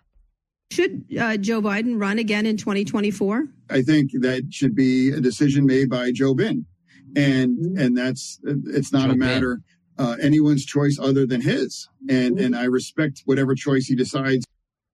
So he thinks Joe Bin. He thinks it is up to Joe Bin. Here he is uh, talking about showing up for the debate and getting that answer wrong. Clip 22. Are you committed to showing up on October 25th to debate your opponent no matter what happens? No, I'm, I'm not. I'm not concerned. Uh, I believe that's another opportunity to be transparent, and people can make their own decisions. Uh, you know, during the debate. Sorry, to clarify, are, are you committed to showing up on October 25th no matter what, no matter what your opponent says or does? Yeah, of course I'm going to show up on the 25th. I didn't even know the pause was that long. The poor guy. Just a bit outside. He tried the corner and missed. Okay, so the initial question was, Are you committed to showing up for the debate? He said, No, I'm not going to concern myself with that. And then she bailed him out, understanding that he didn't understand the question. Again, if you're going to serve the government in the Senate, there does come a point where your inability to understand the English language could become a liability on the Senate floor. I wish this man no ill will. I am not mocking him for his health. I am pointing out that he seems to be in a compromised position.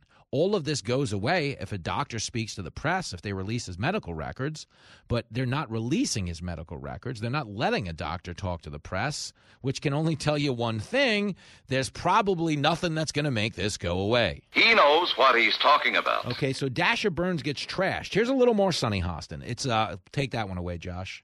I don't think she's like a neurosurgeon or a neurologist, but my friend Sanjay Gupta is, and Sanjay Gupta said the following.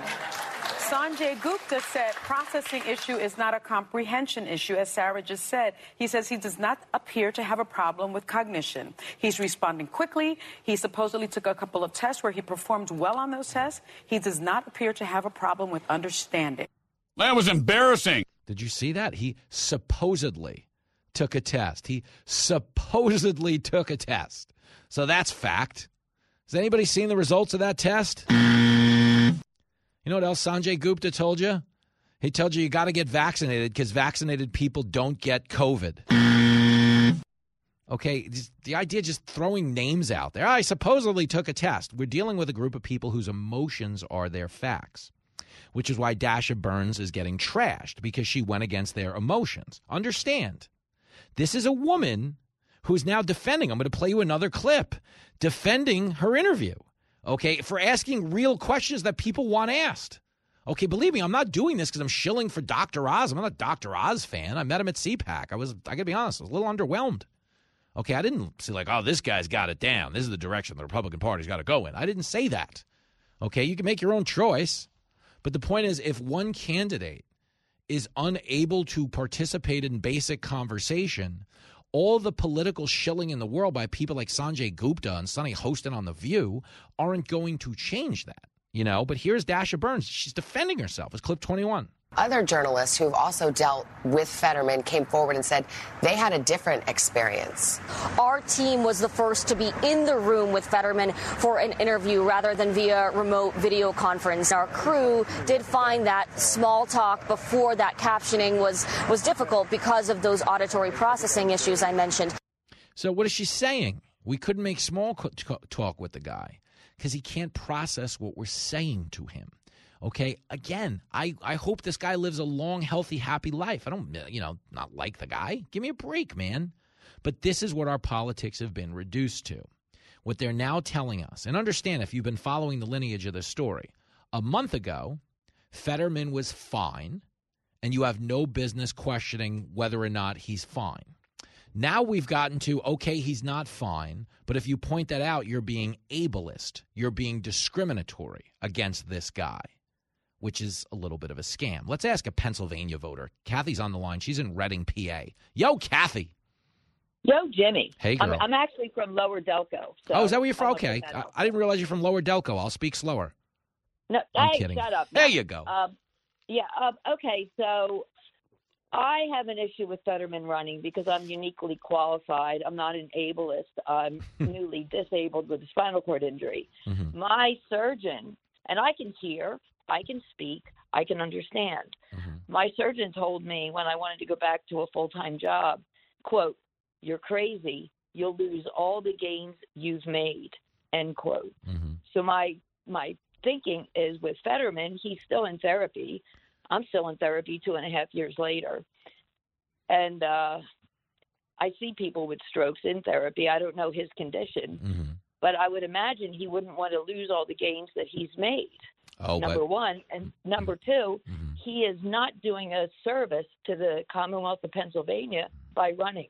I don't care if you're a Democrat, a Republican, or whatever you say. yeah, anything in between. No, it's it's it seems like there's an easy way to put this to bed, which would be to release his medical records, have his doctor come forward, but they're not going to do that, which is also a tell in its own right. So the Right. the fact that we've now like because we've kind of cheapened political debate. Now it's well, you must be completely fine with this, or you're some kind of a monster, you know, which is obviously not the case. But there's Right. such, you know, there's just such intellectual laziness in our politics now that lines of attack like that actually work, you know. They do, and um, it keeps. And I'm a reformed journalist, by the way. Now I'm a content writer, so I Oh, can cool. write what I want. Very I know. cool. Um, but anyway, it keeps people from really having a dialogue because it it becomes so vit- so vitriolic that you can't really have a conversation anymore. That's true. That's why you got to listen to Fox Across America, girlfriend. Which I do, boyfriend. You better. So, You bet. We're counting on you, Kathy. You know we're nothing without you. Like you are the wind beneath my wings. Bette Midler actually Well- wrote that song from me to you. Did you know that? You know what? I I thought maybe, but I didn't do my fact checking. well, there you go. I read it under a Snapple bottle. It said it was actually from Jimmy to Kathy. I just read it on the cap. It was a it was a lemon Snapple. It was pretty good actually. So there you go. I'm glad. I'm Um, glad. All right. We'll keep playing good ball, Kath, and uh, check in anytime. All right. You're You the too. coolest. Keep it up. See you tonight. Oh, you better. That's right. We got some TV, you and me. All right. You'll see on TV. We'll talk then. The great Kathy in Reading, Pennsylvania. She's asking a fair question there. Okay. Fetterman is in a position where he might at actually be able to do the gig.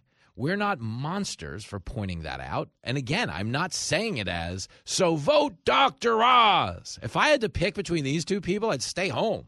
The problem is control of the Senate is hanging in the balance. So you vote Dr. Oz. You don't vote him vote for him because you think he's amazing. Uh, you vote for him if you want Republicans to control the Senate. And that's what Andrea Mitchell, to her credit, brought up really quick. She was talking to Terry McAuliffe. Remember the idiot who was running for governor again in Virginia and said that moms and dads shouldn't have a say in their kids' school curriculum? That's. Use your common sense. cost him an election. That the Democrats won Virginia by 12 points when Biden ran for president. They lost an election for governor because this idiot told parents to shut up about curriculum. Well, anyway, he's on MSNBC last night getting asked what's the difference between supporting Fetterman and, say, Herschel Walker if the whole justification is control of the Senate. Here's clip 25. Just to play devil's advocate Sure. here, how is your argument that the bigger issue is keeping control of the Senate? How is that different from Republicans saying in Georgia, well, the issue is we got to keep control of the Senate against what they view as a Democratic radical agenda and defending Yeah. electing Herschel Walker. And that's their argument. And they certainly can make it if they want Herschel Walker with all the issues he has around him. That's their choice. So what is he basically saying? You know, it's all the same thing. Okay, Democrats have been telling you for days and days and days Herschel Walker's flawed. Raphael Warnock might have ran over his wife with the car, but we need control of the Senate, so you got to vote for Warnock. Okay, it's no differently than Republicans justifying, you know, Dr. Oz. That there's a lot of rationalism. Why? Because there's a lot of power hanging in the balance right now in the midterms. Okay, somebody is going to control the House, probably going to be the Republicans. It is a razor thin margin in the Senate. So the battle to prop up and justify these guys, regardless of the condition they have to be in, it's indistinguishable at this point. I do mean that. Like, you know, anything Herschel Walker might do between now and the elections, the Republicans will be like, woo, he's our guy. We got to control the Senate. Same thing goes for Fetterman. Fetterman could get out there and say he's Batman. The Democrats are still going to push him for the seat. And if you don't believe me, look what they did with Joe Biden. You're listening to Fox Across America with Jimmy Failla. It's like it's a it's a game changer.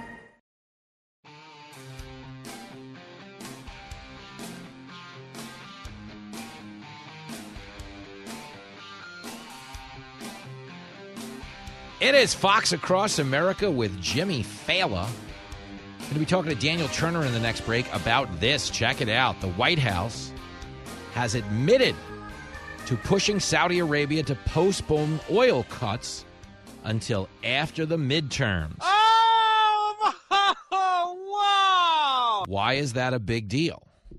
Because it flat out mirrors mirrors what they impeached Donald Trump for, which was trying to influence his relationship with Ukraine at the time in the in the name of politics. Here is Biden on Tuesday when he spoke to Jake Tapper saying there's going to be consequences for Saudi Arabia for working with Russia. We got to rethink the relationship. And what is he really saying? OPEC better do what we want before this election, or you're not getting what you need out of us. Quid pro quo. Clip 30. Do you think it's time for the U.S. to rethink its relationship with Saudi Arabia? Yes, and by the way, let's get straight why I went. I didn't go to one about oil. I went about making sure that we made sure that we weren't going to walk away from the Middle East and what was going on. You but, would- but we should, we should, and I am uh, in the process when the when the uh, uh, this House and Senate gets back. There's, they're going to have to. Uh, there's going to be some consequences for what they've done with Russia. Whoa, whoa, whoa. Did you hear that, by the way? It's going to be some consequences. Okay. He, what is he telling the OPEC? What is he telling the Saudi kingdom? Do what I want, or you're in big trouble. So y'all need to hide your kids, hide your wife, and hide your husband because they're raping everybody out here. Okay. It's a shakedown, man. Very much reads like a shakedown. This is what the Ukrainian impeachment was about. They're like, well, Trump was going to withhold arms from Ukraine. Never mind that he gave them to them. That was the accusation at the time. You can't use the leverage we have on foreign countries to advance your own political cause. We have to impeach the president of the United States. Biden does the same thing. Nobody cares. Not a word out of the media. Journalism in this country is dead and buried. really is.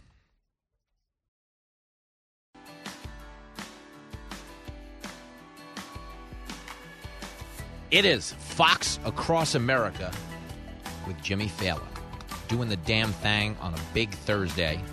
We were talking in the last break about Joe Biden, OPEC, delaying the production cuts until after the election. A lot of shakedown material going on. This does not sound like a Joe Biden. It sounds like a Jim Biden deal. Sounds like a sounds like a Hunter Biden deal. If we're being completely honest, Hunter's a dirtbag. a lot of people feel that way. But joining us now on the line, someone who loves Hunter Biden and has stood his ground, supporting him at every turn. Daniel Turner returns to the program. Hey, man. Jimmy, always great to be on with you, my friend. Thank you. Of course, of course, of course. Um, I was joking when I said you like Hunter Biden, uh, but you do like to, uh, you know, call it like it is on energy. Daniel Turner, is this a shakedown? It looks like a little. It looks a lot like the Ukrainian situation where Trump was like, you know, we're going to withhold arms. Of course, he gave them to them, but he was impeached anyway. Is Biden trying to shake down the Saudis? Uh, he is, and it also is a is a reminder of 2012 um, which Biden, of course, does not remember 2012, but we do. And we remember when, when Obama was caught on a hot mic talking to the then premier Dmitry Medvedev, where he was saying, "Look, it's my last election. I'll have more flexibility. Tell Vlad." And he said, "Yes, I will transmit to Vlad after." Um, right. So, so uh, we seem to have a common theme here among Democrat presidents that they have two types of policy. They have foreign policy that is good for our enemies and adversaries, and good for uh, uh, uh, making the world an unstable hellhole and then there's a policy that they don't want to transmit to the American people because they want to win elections. Uh, you know, when, when remember back in the day in 16 when Trump joked about winning and winning, and you're going to get so tired of winning. Biden is clearly tired of winning, right? All he wants to win is a ballot box. He wants to win an election.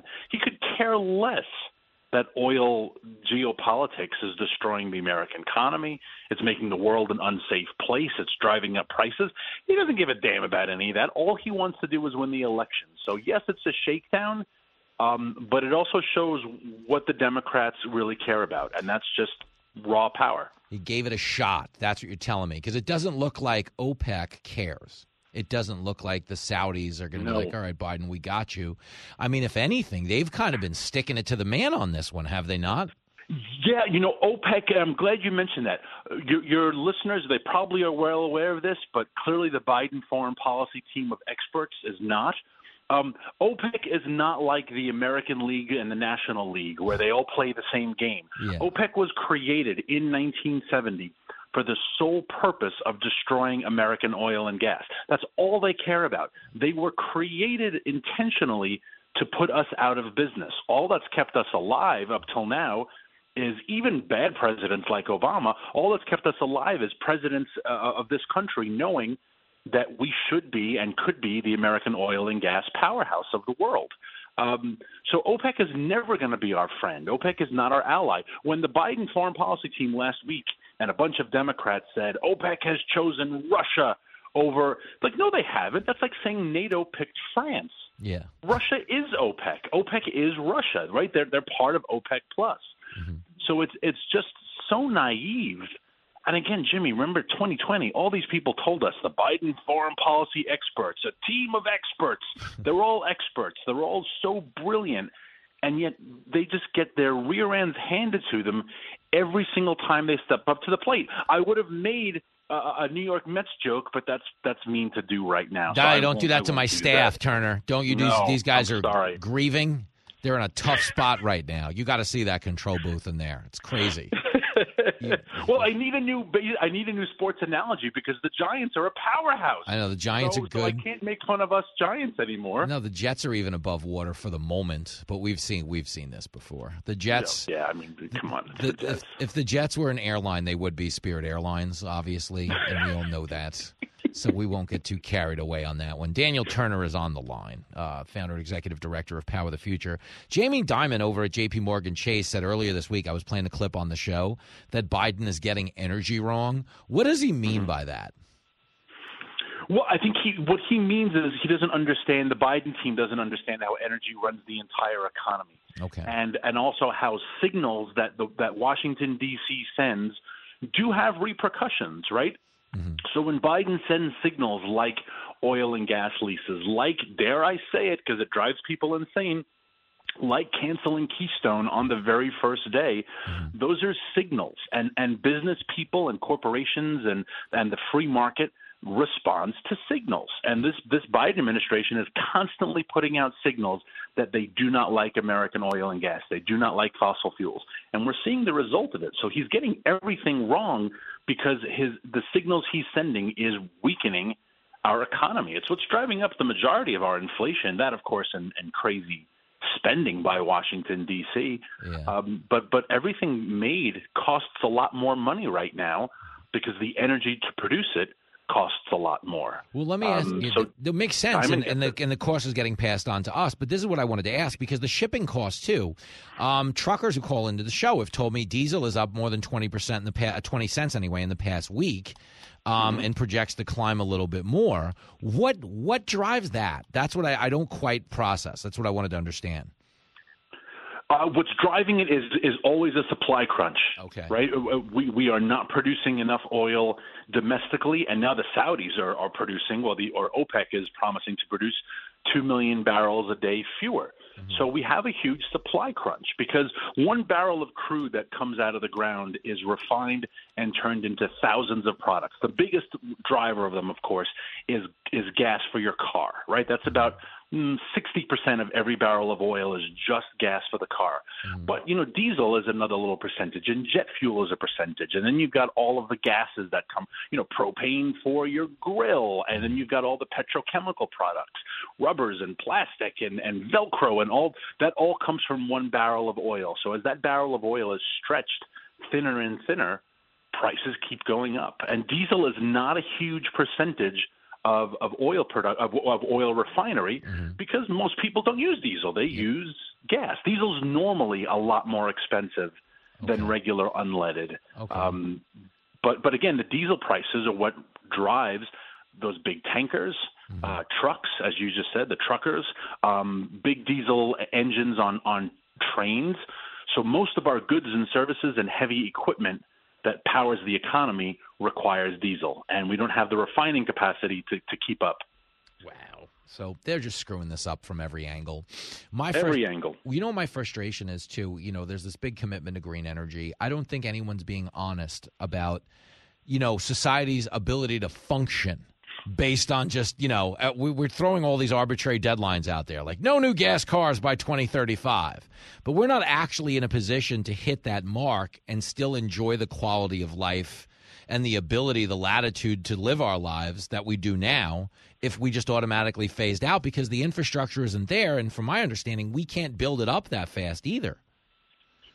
Not remotely. And these numbers are, like you said, totally arbitrary, and they're made up by a bunch of politicians who have no background in this whatsoever.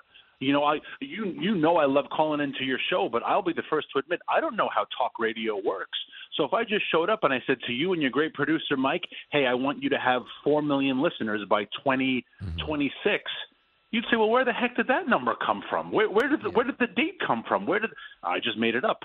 Well, you say you don't know anything about my industry, buddy. So how about you butt out and let me do my job? Well, that's hmm. the same as Gavin Newsom saying by 2030 we will. But Joe Biden saying by 2040 100 percent. Those are all just lies, right? They're lies made up by idiots. But but the problem is that, as Jamie Dimon said, they send signals, and it hmm. starts to scare people, and it starts to scare industries away. Um, and we're all feeling the repercussions for that. I, I mean, I, I got to think. You know, there's a lot of complicated things in the world, and North Korea is complicated, and Iran is complicated, and love is very complicated. but like, there's a lot of being American president that I don't think is that complicated. yes You just you, you need to get the heck out of the way. yeah And boy, oh boy, these people just tinker in areas that they know nothing about.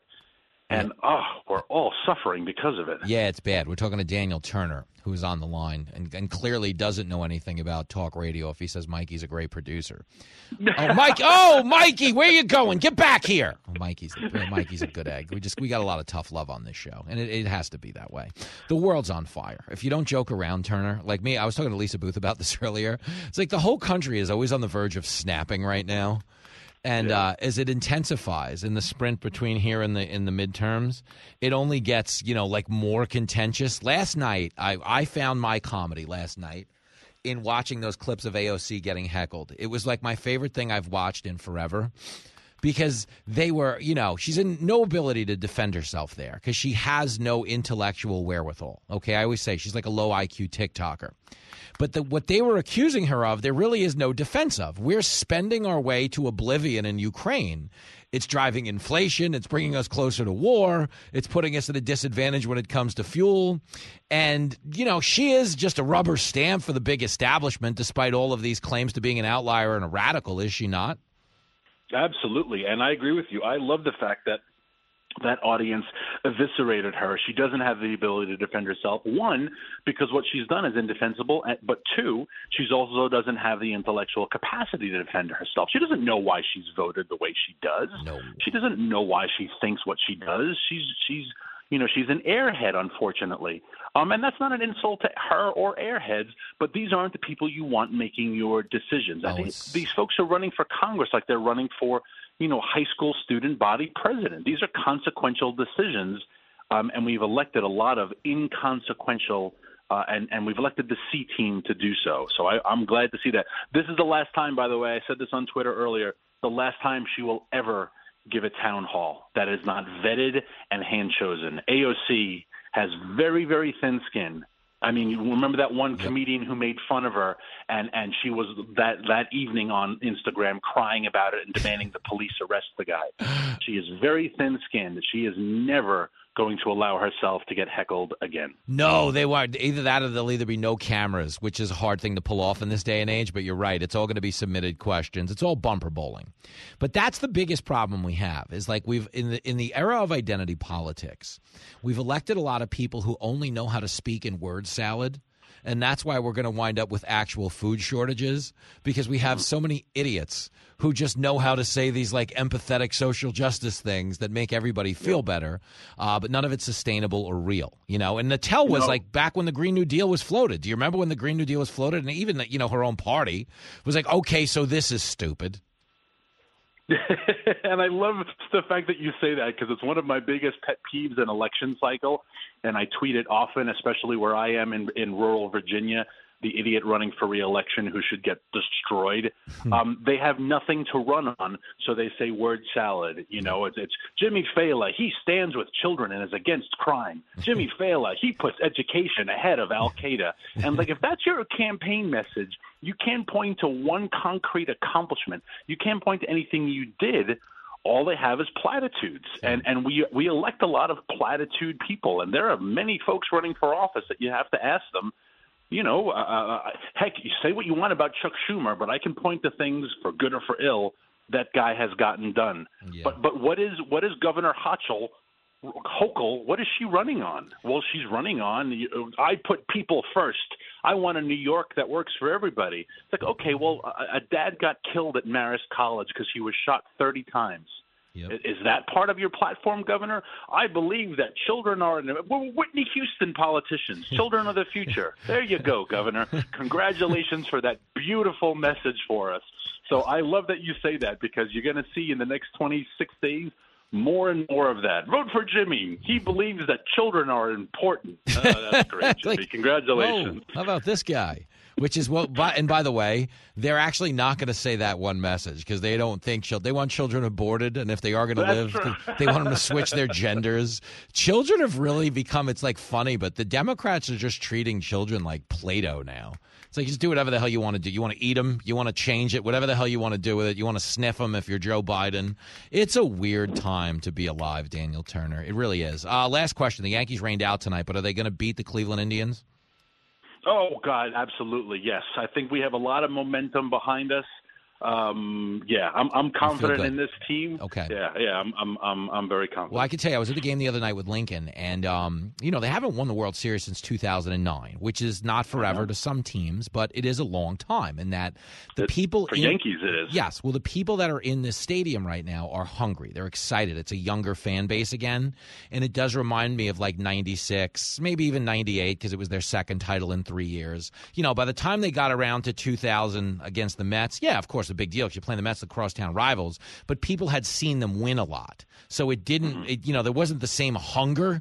This was a hungry group of people. I saw fights. I saw shoving people. That was just me and my wife. But the point is, the rest of them. I'm kidding. Jenny was great. She's good at the game. And and I think you could say the same about Giants and Jets fans as well, right? It's been, I mean, granted, the Giants have won a World uh, Super Bowl more recently than, than the Jets have, Mm-hmm. Yes. um, but it's still it has been it has been a while, and Yes. both are from you know teams that have a great history and that want to win, and New Yorkers want to win, and Americans want to win, and that's why the Joe Biden stuff is so frustrating. We shouldn't be going to have to beg the Saudis for oil. We shouldn't have to play games like, hey, don't tell anyone about this until after the election Yeah. because I want to win an election. Americans want to win. The only thing Democrats and Biden wants to win is power, and that what makes us different than them. Yeah, it's true, Daniel Turner. You articulated that perfectly. So go Yankees. This was it was a, a wonderful time as always. Uh, we shall do it again soon, is my guess. Uh, assuming you haven't been like raided by the FBI for speaking out against their energy policy. I have not. And as you said earlier, we need to have our comedy, and I have some of my best laughs with you on this Oh, show, and, and I love you for it because we, Oh. have to, we have to laugh a little to stay sane. But everybody, we're all having a moment today. I'm telling you, the whole society is fragile.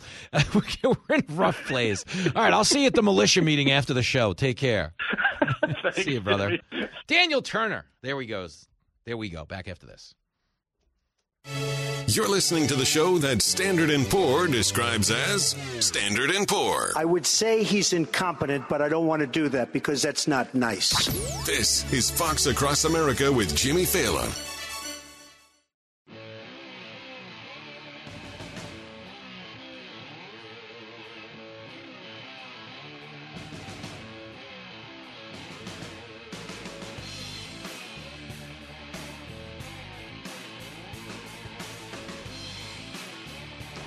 Bottom of the ninth here on Fox Across America. As we get ready to make the transition, you know, I'm a two sports star. I'm like the Deion Sanders of broadcasting. I go from the radio, switch sports, and run right up to the TV. I will be on Fox Business tonight with Sean Duffy and Rachel Campos Duffy in the five o'clock hour. And then at 11, I will be rejoining our lovable comedy dwarf Greg Gutfeld on the Gutfeld show tonight, 11 p.m. on the Fox News Channel. Going to be a hot one tomorrow morning, 4:45 a.m. on Fox and Friends First. We'll have some Neil Cavuto action, and then I am off to Iowa tomorrow night. I'll be flying into Des Moines, getting ready for Saturday night's big show in Ottumwa. So if you're in the hood, go to Ticketmaster, get some tickets to see your radio buddy. Uh, we're also going to have tickets on sale now at the Spokane Comedy Club, the Spokane Comedy Club, which is October the 28th and October the 29th. So if you're up in that area, I have agreed to play the Spokane Comedy Club after being assured by the club owner that you can't smell Seattle from anywhere in Spokane. Okay, that was a that was in my rider. You know, some guys want like a certain color M and m or some type of fancy sparkling water. I was like, yo, as long as I can't smell Seattle, I don't have to step on a syringe. I'm good. So that is a deal, and we're heading that way. But in the meantime, we're heading out of the radio studio. Thank you to everybody who was a part of it today. Uh, we had a phenomenal hang, as we always do, in this audio safe space for cool people. Okay, we don't have all the answers. We don't have to agree on the solutions. All we ever ask is that you just don't be a